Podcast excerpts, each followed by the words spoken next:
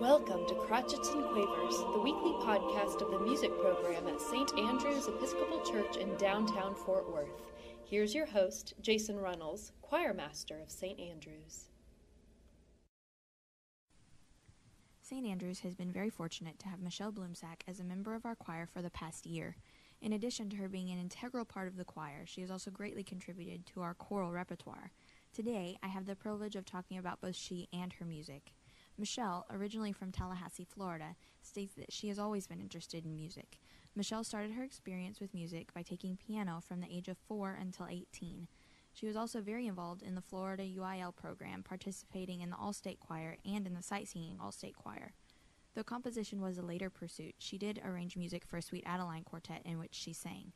Michelle began her formal music training at Washington University as a student of composition, where she studied with Martin Kennedy, and at the University of Missouri in choral music education.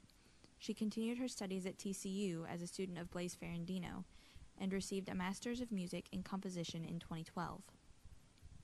When asked about her influences, she says, As a composer, I find myself drawn to music that is accessible, interesting, and pleasant to listen to.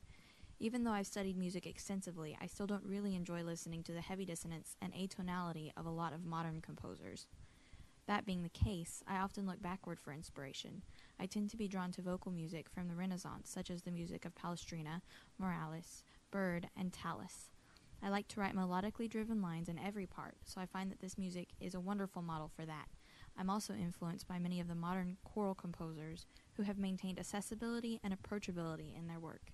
Eric Whitacre and Morten Lauridsen are definitely two composers that have impacted my choral style. More recently, Arvo Pärt, with his simple, often minimalist style, has taught me that music doesn't have to be complicated in order to be beautiful. Composers have numerous methods and considerations when writing. Michelle's process is different depending on what she is writing and for whom she is writing. She says, If a composer has a bad performance, often it is because he did not consider the performer when writing. So, in that way, I'm very careful to make my works accessible. For a vocal work, I usually consider the text first, creating a general musical map for how I see the piece progressing. Then I come up with the melodies and harmonies.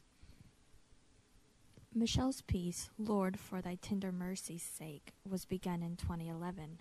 Her first consideration was the well known version by Farrant. It was the beauty of Farrant's melodic lines that she sought to capture, paying careful attention to the setting of the speech. As in the style of the English Renaissance, Michelle's harmonies were the result of individual lines creating consonance or dissonance with one another, even with the resulting seventh, ninth, and cluster chords that appear in the work. Her primary focus was to maintain the work's ability to be sung easily. Overall, I wanted the lines and textures to wax and wane to make the piece feel like a journey. My favorite part of the piece is the Amen at the end. The tenors begin by singing a solo A, with the other voices joining shortly to create a D major chord. The second Amen begins with a D major 7 and slides into an E minor 7 with a D in the bass. The final Amen cascades from the women who are joined by the men into one of my favorite ending chords, D major. I love this chord as a final harmony because it's about the lowest chord you can get away with, the basses on a low D and the sopranos on an A. Thanks for listening and join us again next week.